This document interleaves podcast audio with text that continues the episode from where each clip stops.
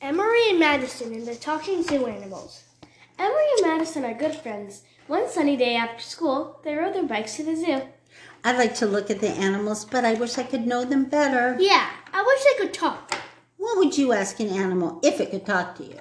I don't know. Let's just go look at them. They go to the monkey house. One of the monkey does a flip off a tree. Wow, I wish I could do a flip. Why can't you?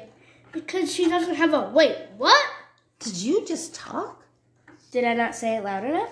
No, you said it just right, but you are a monkey. Yes, and you are a little girl. Do you have any granola bars in your backpack?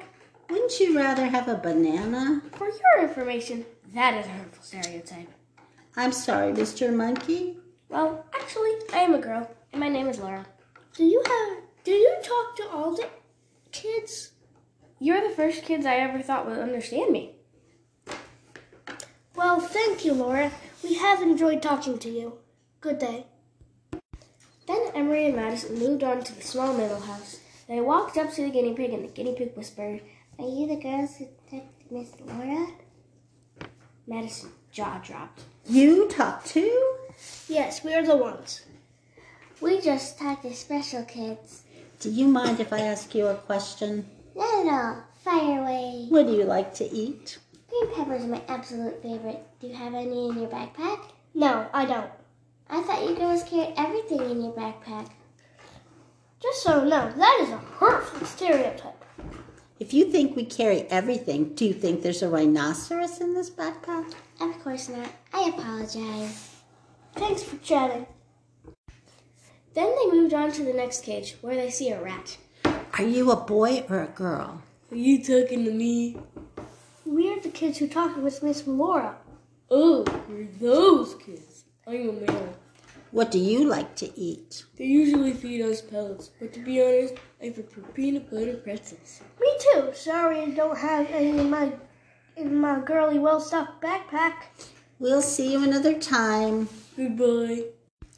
Emery and Madison made their way to the reptile house, where they saw a display of snakes. Looking at all of the snakes, Emery says, I wonder if one of them will talk to us. Most likely, I think. Then a red and black snake slithered over to where the girls were and says, Are you the kids who spoke with the other animals? Yes. You mean yes? Oh, okay. Yes. Is your pet venom poisonous? Thanks for asking. Yes, it is. Well, nice talking to you. We have to move on. Then they move on to see a snapping turtle. Emery, snapping her fingers, says to the turtle, Hey, turtle, how's it going? What are you doing? We're snapping our fingers. Aren't you a snapping turtle? I'm not that kind of snapping turtle. I don't have any thumbs. Sorry for the inaccurate assumption. I don't know much about turtles. Do you like to eat dragonflies and things like that? No, I do like corn checks. I guess we really don't know anything about turtles. That's alright. You are here to learn. Thank you for what we have learned. We have to move on. She gives him a thumbs up. I would give you a thumbs up, but as you know, I'm not equipped for that. See you, turtle. We're going to see the big cats. They walked down the path to see the big caterpillar where they saw a black panther. Oh, Panther, oh, Panther, how far can you jump?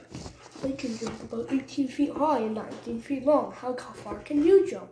I can jump about two feet. I can jump about 3 feet. Sweet. What do you like to eat?